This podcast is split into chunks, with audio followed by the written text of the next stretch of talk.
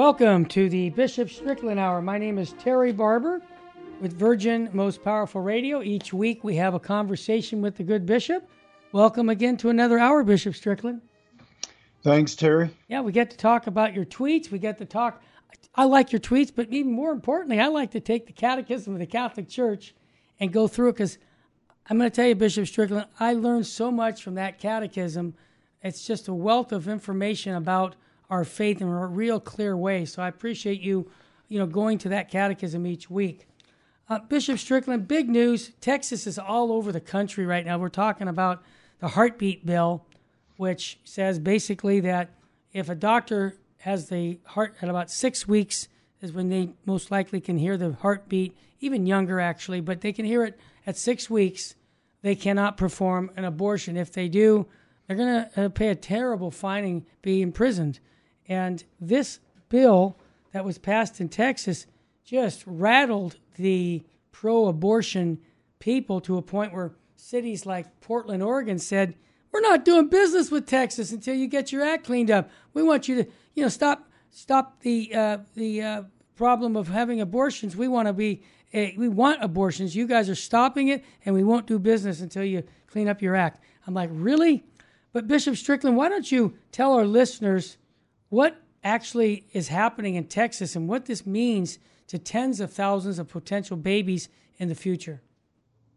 Well, um, I'm pleased, and, and, I know it's controversial, oh, but oh, yeah. lots of things are about the truth that. God has revealed to us. And what to me is very positive is it begins to treat abortion for what it is the murder of another person. Yeah. The direct taking of a life, which needs to be uh, treated as the serious crime that it is. Uh, rather than speaking about, oh, it's the woman's right, or it's nobody's right to take another person's life. And there's another person there. And it's hard to argue against a beating heart. Hmm. They try, yep. calling it embryonic cardiac activity or something. It's called a heartbeat. and, you know, that, I mean, the wonder of the child literally being knit together in the womb of his mother yep. according to God's plan for life. I mean, it's just such a wondrous miracle. And to intervene in that and to take a life is diabolical and it it really is what hopefully people will more and more wake up to is the reality that it's aborting our future. It's aborting I mean, just the the sacred life that that God offers us. I'm here and you're here because God is creating us into existence out of his love. Mm. The the unfolding of that plan of God for a, a, child conceived in the womb, like we were at one point in our development. And to, to interrupt that with murder it's it's wrong. It's simply wrong. And uh, so this law is a step in the right direction. And as somebody said, um, even if the uh, the legal system eventually does manage to take it down, at least lives will be saved. Yeah. And as I was interviewed recently and had the chance to really talk about something that I think we all need to recognize. When there's a child in the womb, from conception, a sacred life is there. And really, three lives are involved. And we do have a long way to go as a society for saying the child, the mother, and the father are part of this. Too many men. And and yes, I, I think we have grown and we need to continue to advocate for the rights of these women to not be left alone to care for this child. We need to work toward a society where a man and a woman conceive a child and recognize that they both have uh, a sacred obligation from the moment of that conception you know the the way it it works biologically, too often the man has skipped town, gone out of the picture Yeah. by the time a woman realizes that she has conceived a child. And that's, you know, that goes deeper into the brokenness of our society, our world. It's a worldwide problem, but we've got to return to an ethical stance that says life is sacred. Don't play around with it. For the man and the woman to have what what is too often called recreational sex, there's really no such thing. It's a sacred commitment that a man and a woman make that could result in the conception of a child. And to treat it lightly is part of the, the brokenness. But I think we do need to call men to be men. They have fathered a child, and for them to disappear, taking no responsibility, is a travesty to the child and to the woman. So, absolutely, men need to be called to be men, to not just biologically father a child, but recognize that they, from the moment that child is conceived, with the sperm that they have contributed, they have a responsibility, a sacred duty to support that child and that mother. If, you know, too often they're not married. Um, but that doesn't mean that that man doesn't have a responsibility because married or not, a child has been conceived. That child's father is that man.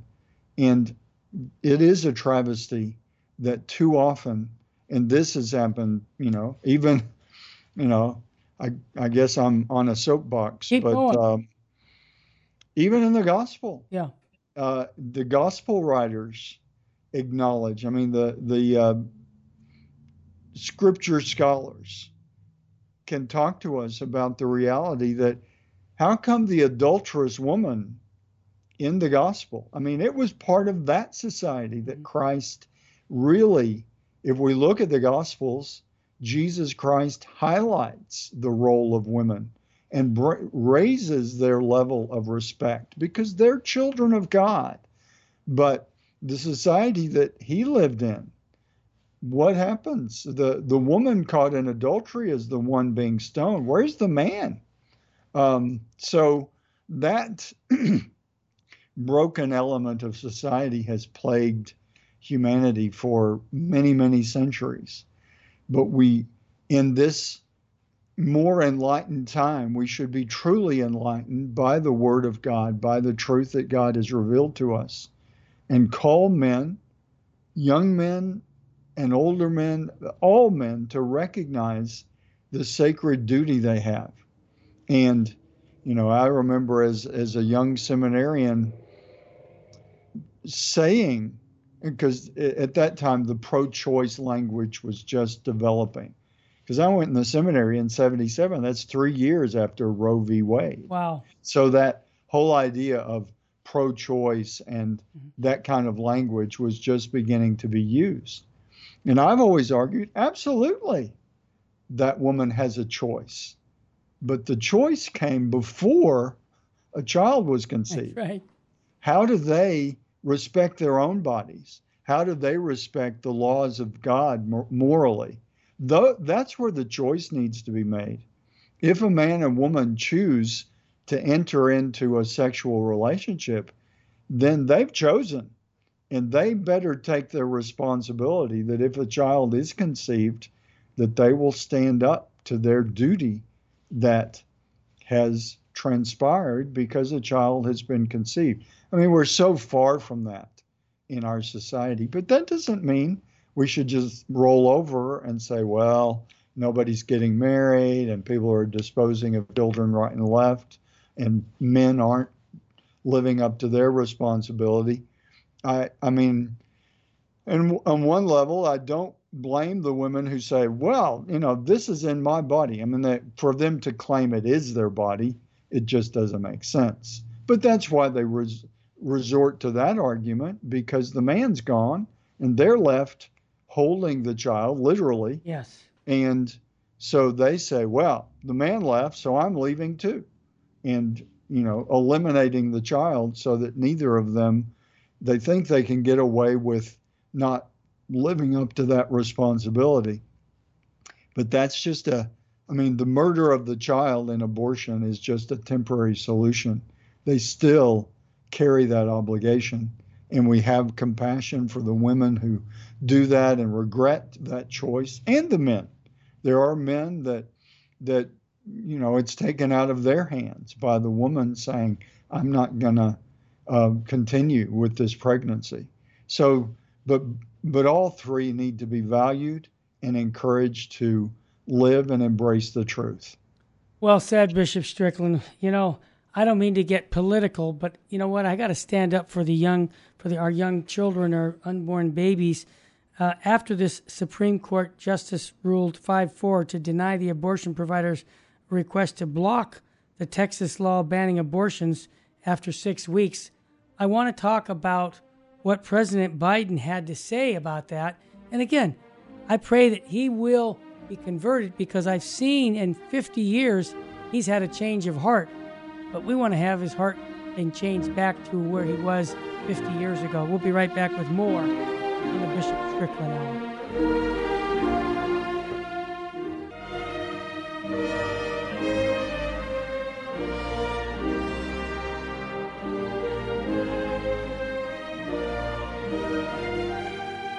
Welcome back to the Bishop Strickland Hour. Yes, we're talking about something we've been speaking for over a year on the Bishop Strickland Hour the sanctity of life from the beginning of conception to natural death. And because of what Texas did recently with uh, their, their heartbeat bill and then the Supreme Court ruling 5 4 to deny abortion providers' a request to block the Texas law, uh, it looks like thousands of babies could be saved in Texas because of this law.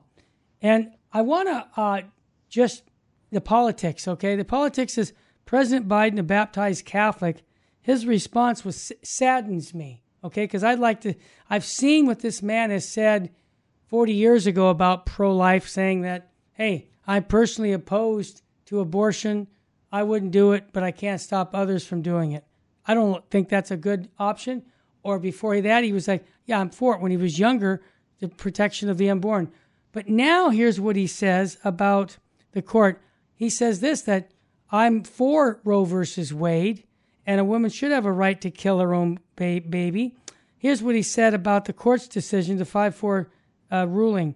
He said, It insults the rule of law and directed his White House officials, our tax dollars, to launch a whole of a government effort to respond to this decision. Bishop Strickland, I know you don't get into politics, but you know, he is our president. He's a baptized Catholic. Shouldn't we call him out and say, You're risking your salvation of your soul by promoting the killing of unborn babies and repent and believe in the gospel? That's my message to the bishop, or not to, to the president of the United States, because I want to see him in heaven.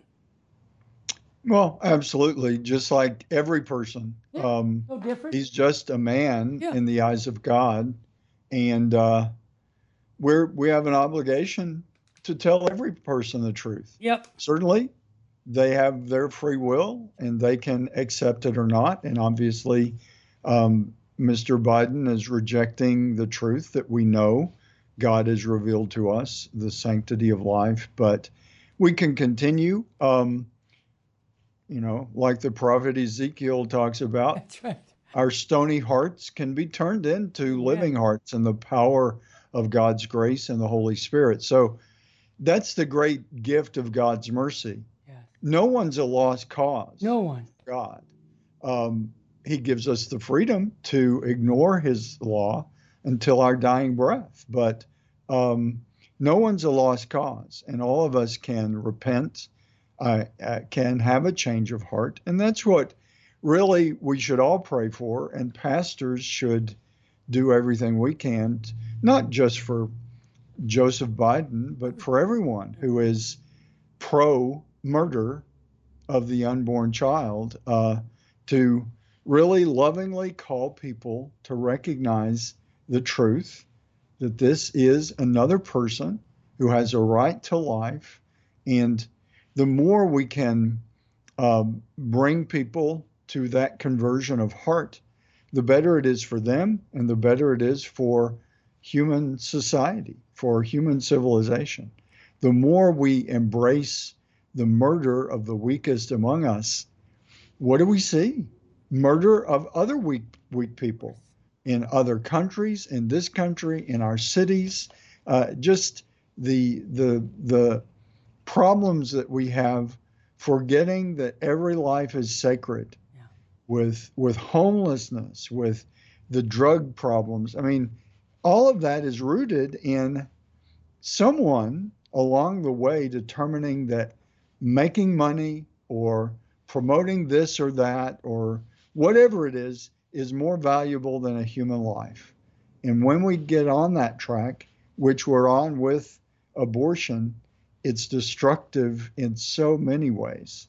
Well, this sets us up right with what Bishop, Archbishop Cordileone, and not just a quick note, but Archbishop Cordileone's probably 14 months a senior to you. So you guys are. The, I, I know Archbishop Cordileone when he was in San Diego, and he's he's got half Lebanese in him like I do. So he was t- he gave me his uh, his date of birth, but it just seems like all three of us right now are within about a year apart.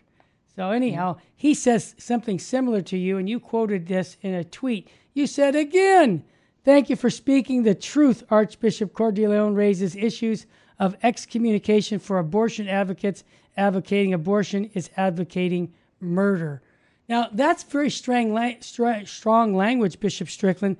But, you know, I really do believe Archbishop Cordileone is calling the politicians out. And, you know, this isn't the first time uh, an archbishop has done this. I mentioned before the show about uh, Archbishop uh, Rummel back in New Orleans in the late 40s. Now, remember, Jackie Robinson was the first black baseball player to play for the Brooklyn Dodgers. Uh, not that I know it, April 15th, 1947, but I'm a baseball guy. And uh, this is 1948. This bishop that I just mentioned, the Archbishop Rummel, in 48 admitted two black students to the Notre Dame seminary and and 3 years later he ordered the removal of white and colored signs from Catholic churches in his archdiocese. So he was standing up for African Americans because many people didn't acknowledge that they had the dignities of white people. And that was the right thing to do. Took a, it was a terrible price for him to pay, but my point to you in 1962, this is the story, then I want your comment. He actually excommunicated a judge because the judge was promoting racism. And the archbishop said, No, you're wrong. And you can't, you know, come to the church, can't receive Holy Communion. You're done until you repent. And here's the interesting thing about it that judge, before he died, went to confession, repented of his position for the uh, slavery and all that because he was very racist. And he got back in the communion with Christ in his church and died a holy death. Now, Bishop Strickland, I, rec- I recognize the Archbishop as giving him the truth in love, and I believe that he probably prayed for that man uh, that he excommunicated, and he came back home. I think that that kind of medicine can really do uh, well, even in 2021. How about you? What do you say about that that situation in or New Orleans? Absolutely, and uh, I, am glad that you used the word medicine. Um, because that is, if you read medicinal. canon law, yeah. it is a medicinal remedy for the the whole perspective of the church is is really beautiful, and we need to remember we have the truth that God has revealed to us. Mm-hmm. So the medicinal aspect of that is someone is choosing to poison their lives yep. with something that's false. The truth is always the greatest medicine we have. And it is a medicinal remedy, not condemning the person, not banning, banishing them to hell. We can't do that. God is the one who judges.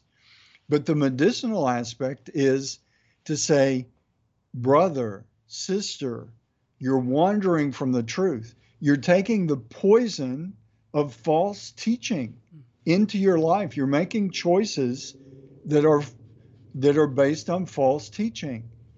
And the, the medicine of excommunication is about waking them up. It I'm sure it hasn't always worked, but in that case you mentioned, yeah. that judge did wake up. That's right. And I'm sure he is eternally You got grateful, that word eternally is right. eternally grateful for being told come back to the truth. That's the loving thing to do. That's the greatest charity. That's the highest compassion in all the ways that we see people wandering from the truth, wandering from what does Christ tell us? We've said it so many times before, but if you love me, live my commandments, mm. presuming that we all have an innate love for God, Father, Son, and Spirit, which we do. That's what children naturally gravitate toward loving God. That's right. They can get, you know, twisted away from God because of all kinds of human circumstances and false teachings. But we should always be lovingly calling the children of God back to the truth. And the, the medicine is saying, stop taking the poison of false teaching. Yeah. Whether it's the sanctity of life or false teachings about any of the morality that the church teaches. God is always mercifully calling us, giving us every opportunity, but we've got to make our choice.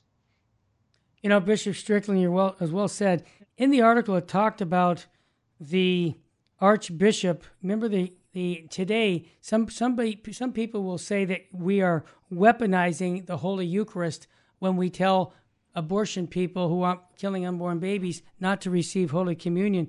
Uh, you know, you could apply that back in the 60s. Was he weaponizing the Eucharist? I don't think so. I think that that's a weak argument. Now, all due respect to bishops who have that position, Canon 212 says I can have a right to disagree with you in this sense, and I do because I think that um, it's like me as a layman. I think I shared this story real quick with you.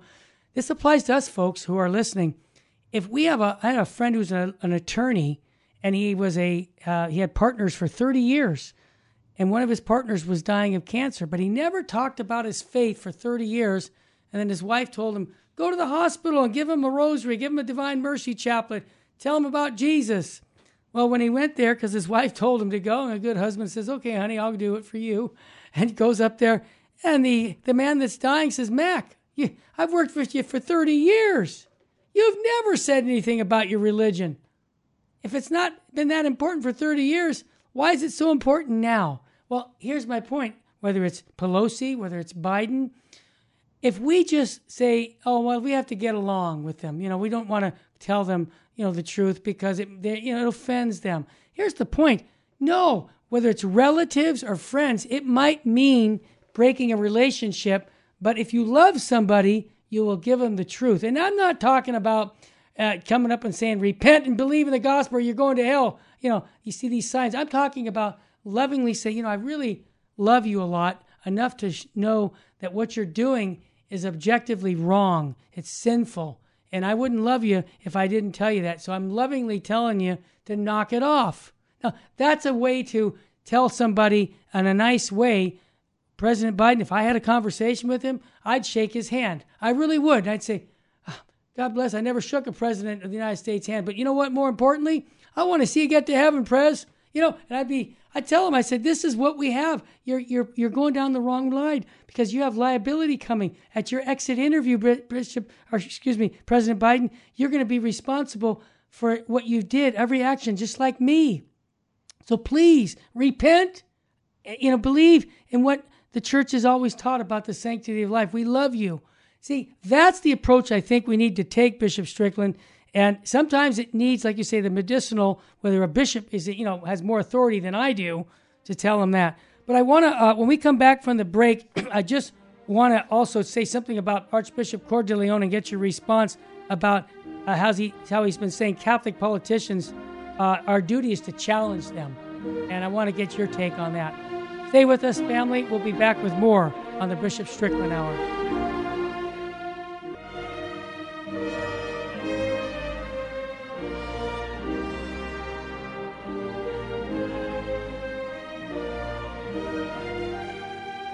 Welcome back to the Bishop Strickland Hour. I uh, wanted to I'll remind everybody we have a major conference coming up on the 18th of September. So check it out. It's a conference on the life on St. Joseph, True Devotion. We've got Father Charles Murr, we've got Father Stephen Lewinsky, my wife speaking at this conference. And I love what one of the topics is, and I think this would be really a powerful topic how St. Joseph, a model to combat depression. Father Murr's got a really good talk on that, so I want to make sure people can just go to vmpr.org uh, to register or call 877 526 2151. Before we get to the catechism, last little thought. Uh, Bishop Strickland, Archbishop Cordileone made it very clear that he thinks that we have a duty to challenge Catholic politicians who support abortion rights. I would include, as a layman, that we shouldn't be voting for any politician, right or right or left, you know, Republican, Democrat, Independent.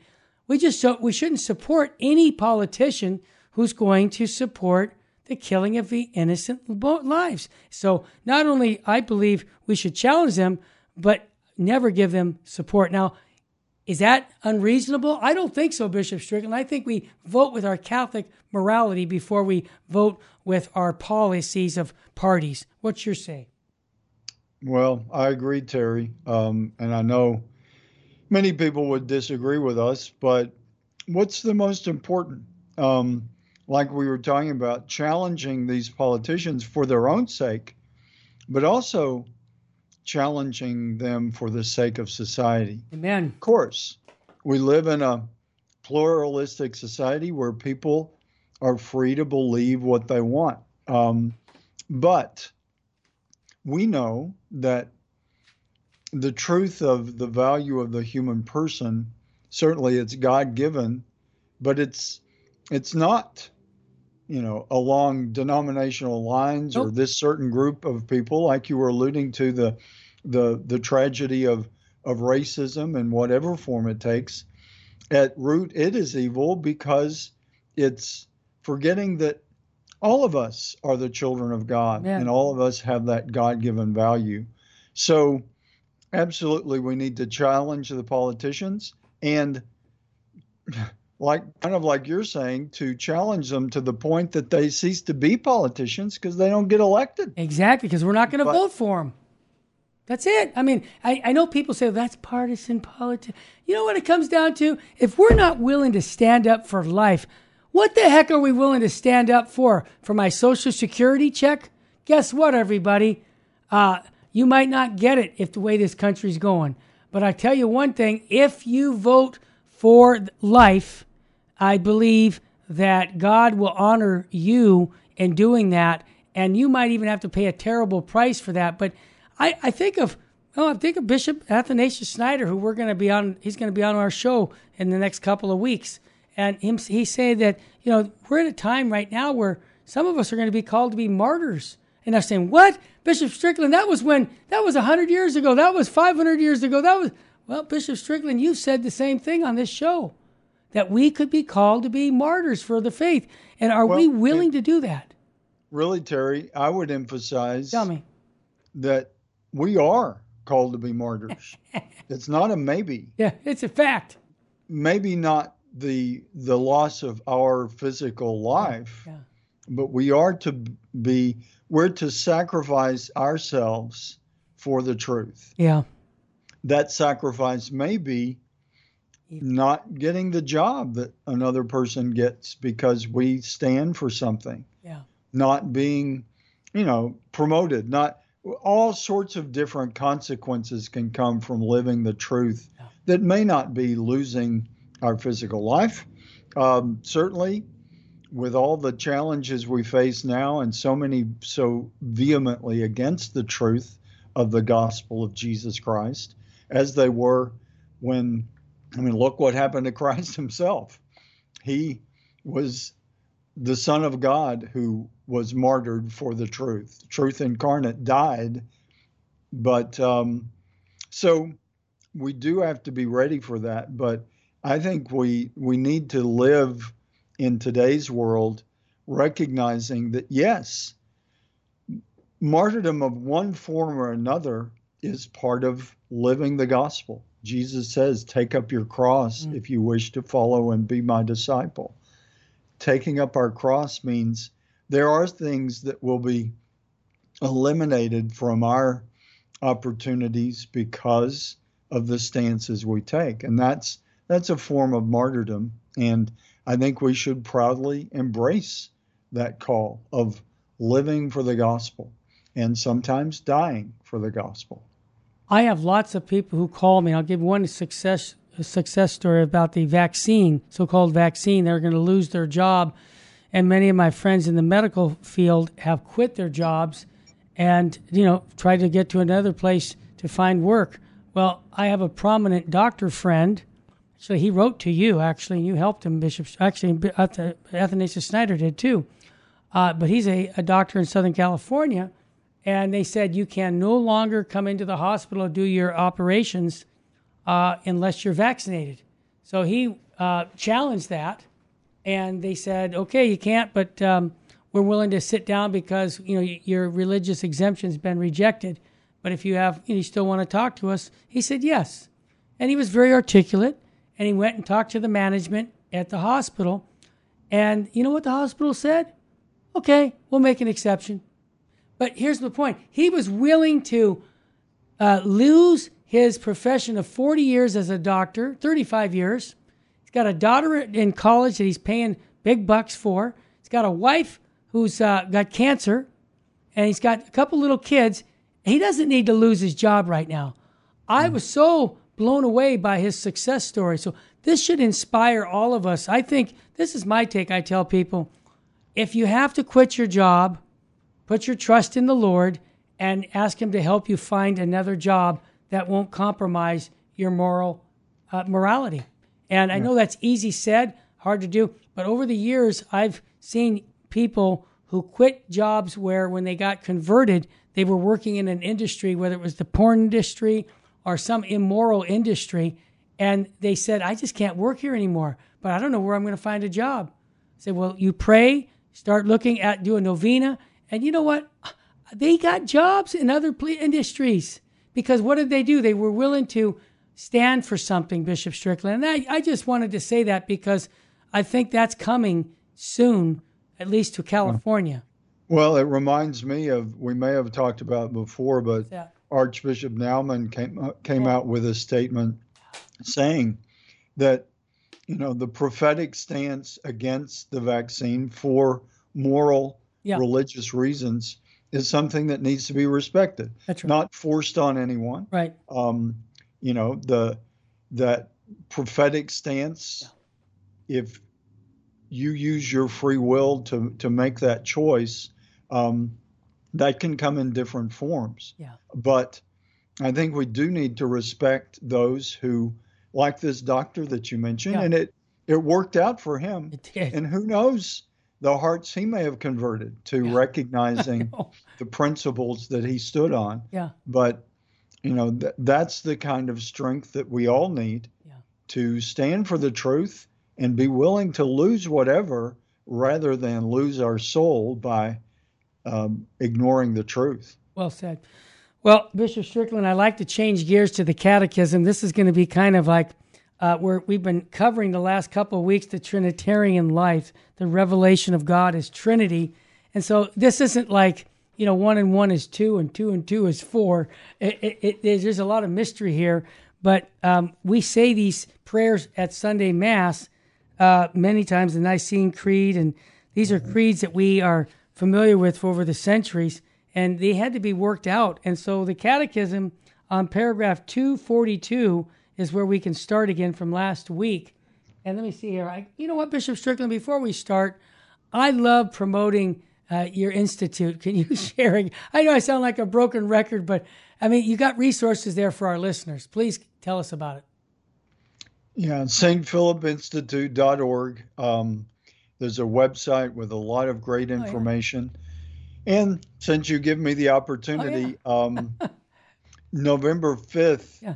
We are returning to a print version of Good. the Catholic East Texas, our diocesan magazine, and it will be full of some great articles, very down to earth, helping people, mm-hmm. real people in the pews.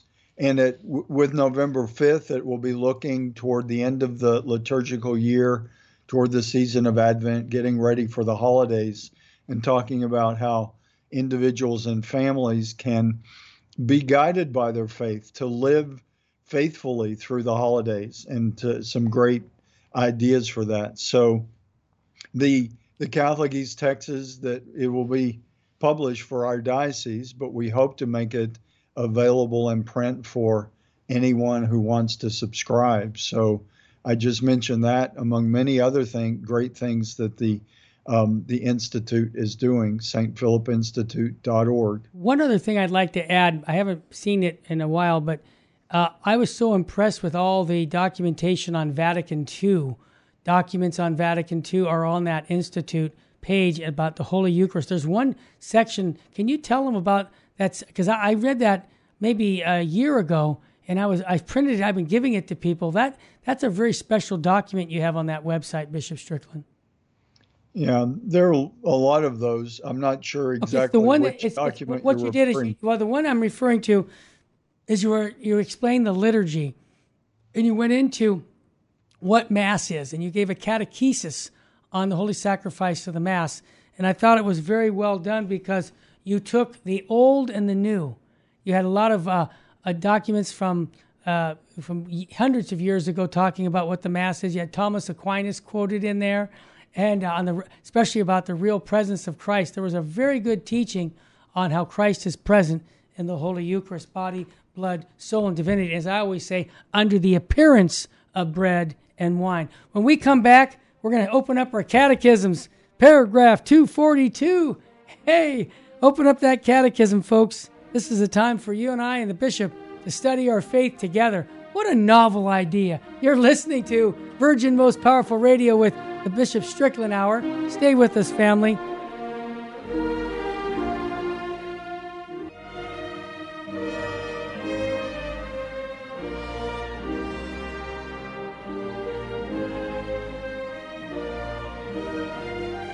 Welcome back to the Bishop Strickland Hour. My name is Terry Barber. We're going to open up our Catechism of the Catholic Church, and we've been studying the Catechism. We did the Ten Commandments, it's all on podcast if you go to vmpr.org to study the catechism. Paragraph 242, I'll just read it, Bishop Strickland, and then I'd like to have you comment on it. Following this apostolic tradition, the Church confessed at the First Ecumenical Council of Nicaea, that was 325 AD, that the Son is consubstantial with the Father, that is, one only God with him. The Second Ecumenical Council, held in Constantinople in 381, kept this expression in its formulation of, you ever hear this, folks? The Nicene Creed, and confessed the only begotten Son of God, eternally begotten of the Father, light from light. Sound familiar? True God from true God, begotten, not made, consubstantial with the Father. Wow, what a paragraph. yeah, and it, it covers a lot of history and, and very significant development. Yeah. Um, with the first ecumenical council in Nicaea 325 mm-hmm. and then 381. Yeah. Um, still in the the fourth century, but um, later Constantinople. And what's inspiring about that that I think we really need to recognize here we are. Yeah. Um, about 300 years after Christ. Mm-hmm. Uh, he, presuming, I mean, I know there are questions about the specific dates, but he lived to be about 33 years old. If we can just say was born in zero, lived to be to the year 33. So 325 is almost just shy of 300 years later. And here, the church guided by the Holy Spirit, as Christ promised, is continuing to understand who he really was. Um, I think that is inspiring to me to remember that this is a mystery beyond our understanding, yeah. beyond what we can calculate and measure and get. There, we live in such a time where people reject things that they can't scientifically measure. Right. But even science, and that's the, the one of the beautiful things that I see is even science ultimately runs up against mystery, um, because we we live in the the time when the atom has been split and and they know about neutrinos and all the different elements of how things are put together but the, there's still mystery there. There's still unanswered questions. What this inspires me with can or um, article 242 of the catechism is just the the development of the understanding. It was always we didn't have the formulation of consubstantial and then what the Nicene Creed says beautifully, and using the word again, consubstantial with the Father. But this is humanity with God revealing the truth, coming to understand as God's children who God has always been. Mm-hmm. It's not like, well, we decided who God is. God was always Father, Son, and Spirit in the mystery of that, the Trinitarian God. And this is speaking of the relationship of the Father and the Son, and, and of course, then the Holy Spirit um, emanating forth from the Father and the Son in ways that we can we can explain to some extent. We have a better understanding than before humanity even realized that God was a trinit is a trinitarian God but to me it's it's inspiring to recognize that relationship that we have with God that he has revealed to us more deeply than the people before Christ understood who God is a, a, a Trinitarian mystery that ultimately comes down to a relationship of love by God's very existence, the love of the Father and the Son. And Jesus says, I often refer to the gospel according to John because that is the the fourth gospel written. All the scripture scholars would agree hmm. it's the last gospel written. And it's the most developed theology. But John's gospel has Jesus talking about where you see the Father, you see the Son, and and all of that language that really helped the church fathers three centuries later come to this formulation of consubstantial that it's of the same substance there in it you know it still doesn't fully capture the mystery of who god is but it it gives us language to be able to pass on this truth to the next generation you know, Bishop Strickland, I was thinking at that same time of history, the Council of Hippo and Carthage came with the canon of the list of the books of the Bible.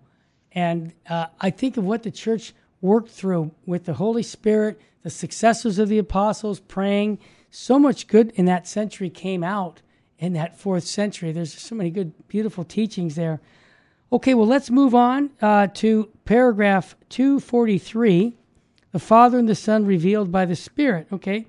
Before his Passover, Jesus announced the sending of another paraclete, the advocate, the Holy Spirit.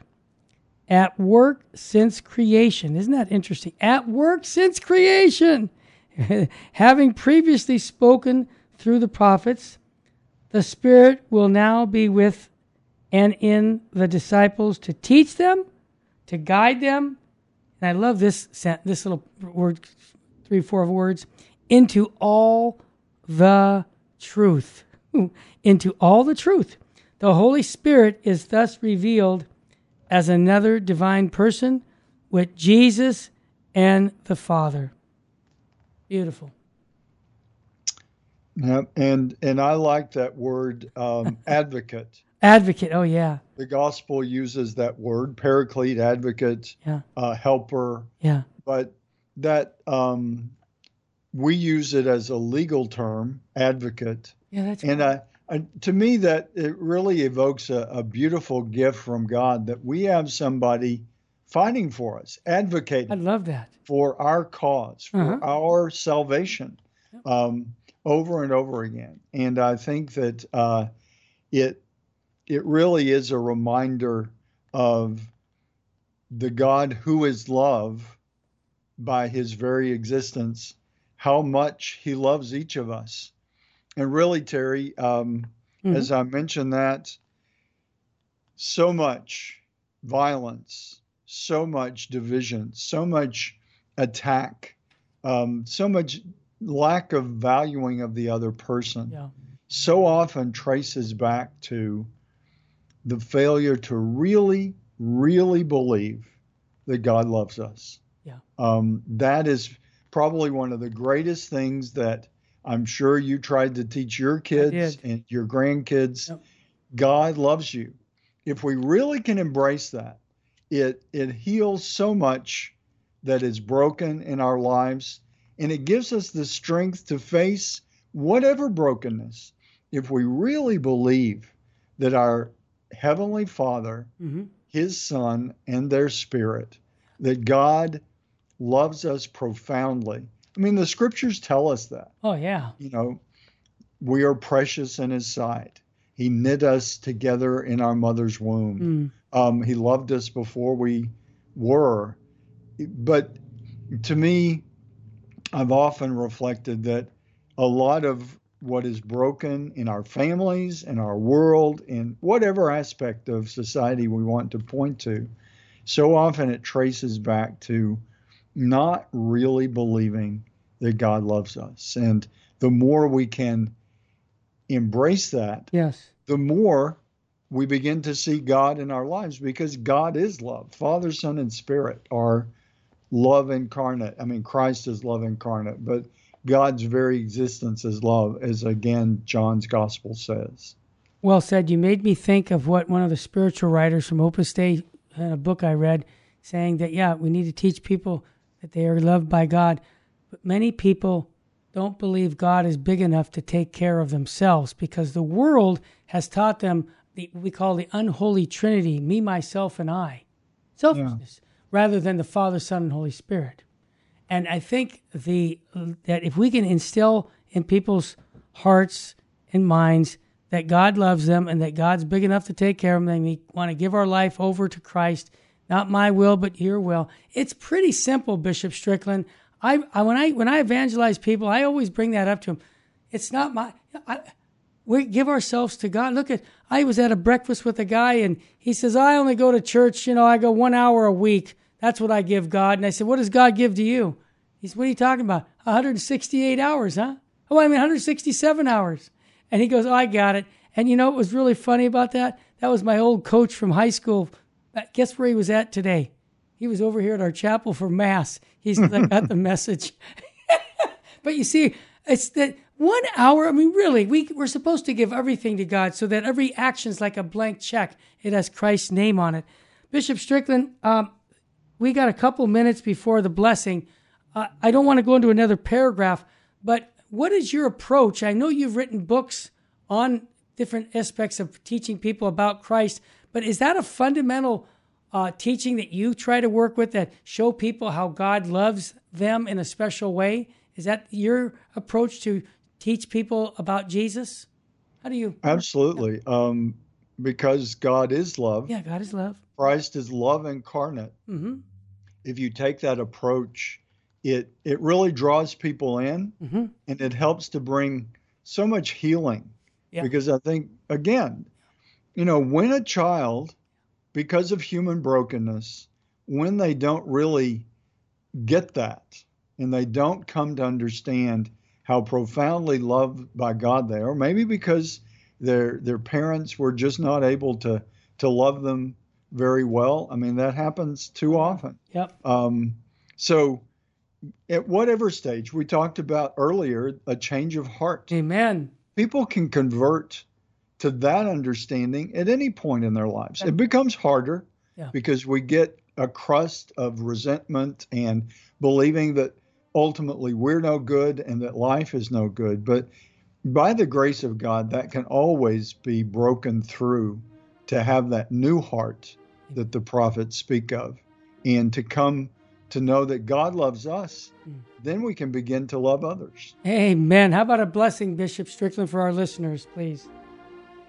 May Almighty God bless all of you listening and guide us always in the light of your Son. In the name of the Father, Son, Holy Spirit. Amen. Thank you so much. If you want to listen to other podcasts of the Bishop Strickland Hour, go to vmpr.org. And if you'd like to get a catechism of the Catholic Church, I just call us at 877 526 2151. May God richly bless you and your family, we'll see you again next week, same time, same station. God love you and your family.